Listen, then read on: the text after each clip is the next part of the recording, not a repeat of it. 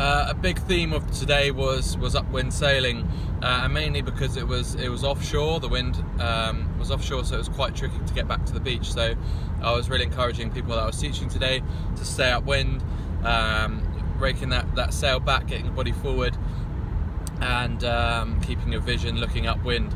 Um, which everyone definitely by the end of their sessions managed to do, which was really cool.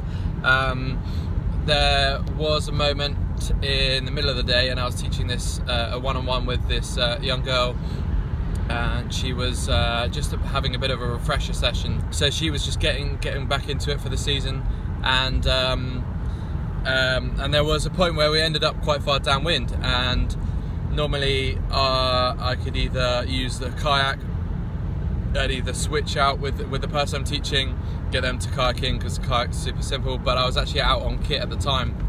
We ended up going quite far downwind, uh, and I needed to tow her back. And I didn't have any rope or anything with me, um, which I probably should have brought out with me. But um, I what I did was I got the uphaul from my my kit. Um, I attached it to uh, the back of my board and the front of uh, hers and um, use it as a bit of a tether. And I was sailing, I was windsurfing um, upwind with her behind. Uh, originally, she just had the, the, the kit on the back, um, and I just got to sit down and I would sort of tow upwind.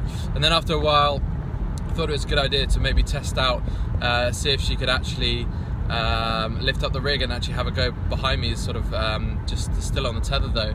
Uh, and she she lifted up the rig and it just works so well having a it, having the bungee as well as a tether, so it's not too sort of jolty. It kind of cushions the the pull a little bit.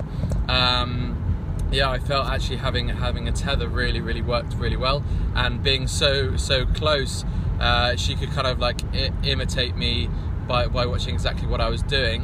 Whenever she um, would either drop the sail or lose control, I was there. The tether could keep her uh, going on course um, which which has helped really well. It means that she wasn't going to drift downwind, uh, and it meant that we could both go upwind together nicely and efficiently.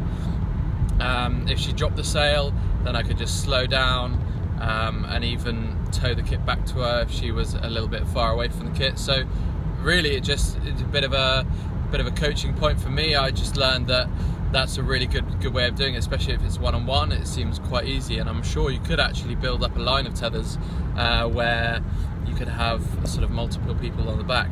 Um, obviously, it does get harder with the more and more people that you do have, but um, but uh, it's definitely not out of the question, and uh, it definitely definitely did work with uh, with the one on one.